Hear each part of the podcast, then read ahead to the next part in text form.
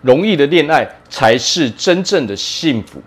不要让自己困在非常困难的爱情里面。大家好，我是毛哥。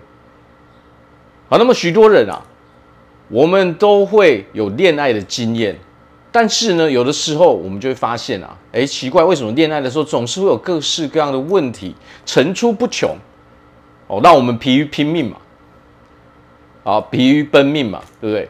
那么这就是因为我们找到了一个。非常困难的爱情嘛？什么叫做困难？什么叫做简单？我们就来分析一下。所谓的简单的爱情代表什么？代表大家的契合度高嘛？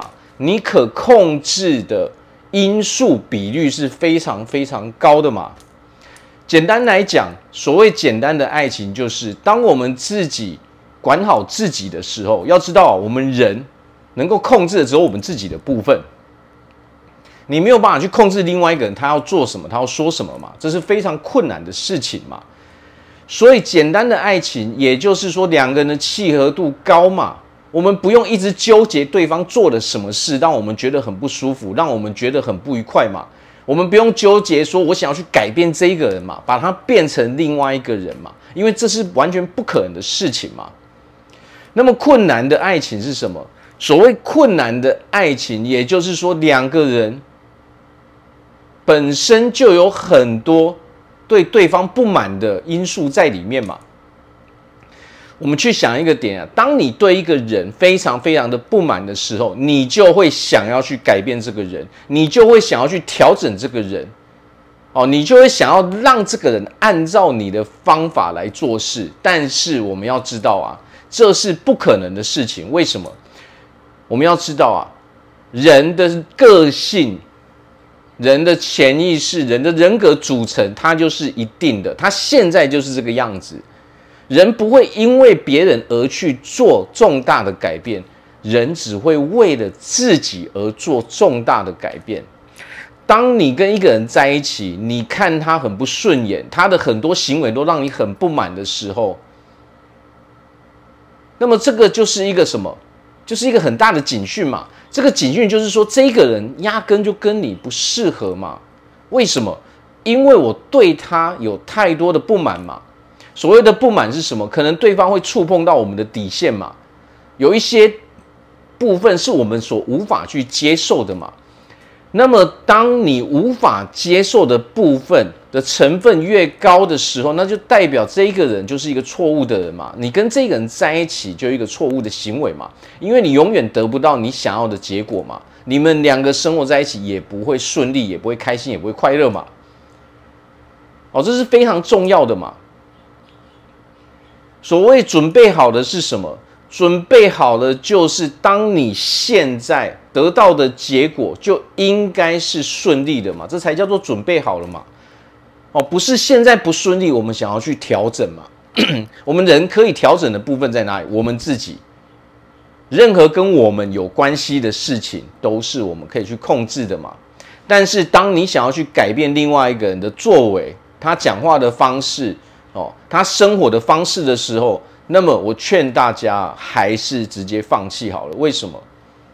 如果今天有一个人来跟你说，你要改变你的讲话的方式，你要改变你吃东西的样子，你要改变你的个性，你要改变你做事的方法，请问一下，我们，哦，你能够接受吗？我相信答案是大家都不能够接受嘛。但是偏偏当我们人困在这种。非常困难的爱情的里面的时候，我们就会去做出这种行为嘛，做出这种连自己都没办法接受的行为，就是去改变对方，想要对方变成你心目中理想的那个样子。这是一个最错误的观念。为什么？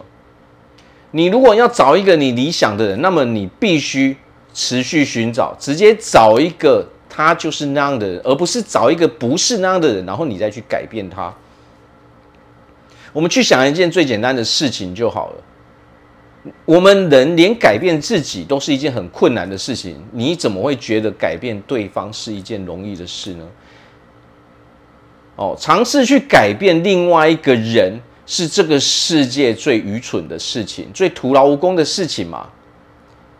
我们人可以改变自己，那是因为我们可以控制我们的思想，我们可以控制我们的手跟脚嘛，我们可以控制我们的嘴巴嘛，我们可以控制我们的行为嘛，所以这个就是可控因素嘛。我们人唯一的可控因素就是我们自己，别人那么我们是没有办法去改变的，我们没有办法控制任何人，任何其他人都不在我们的控制范围内。我们唯一能做的是什么？我们唯一能做的是影响别人嘛。如果别人看到我们身上，哦，有他认同的优点，那么自然而然这个就会产生一股影响力嘛。但是如果别人不是真心被我们影响的时候，我们人是没有办法去改变另外一个人的嘛。何况有时候我们影响是不知不觉中去影响，而不是我嘴巴哦一直去叫你要做什么，叫你要改什么。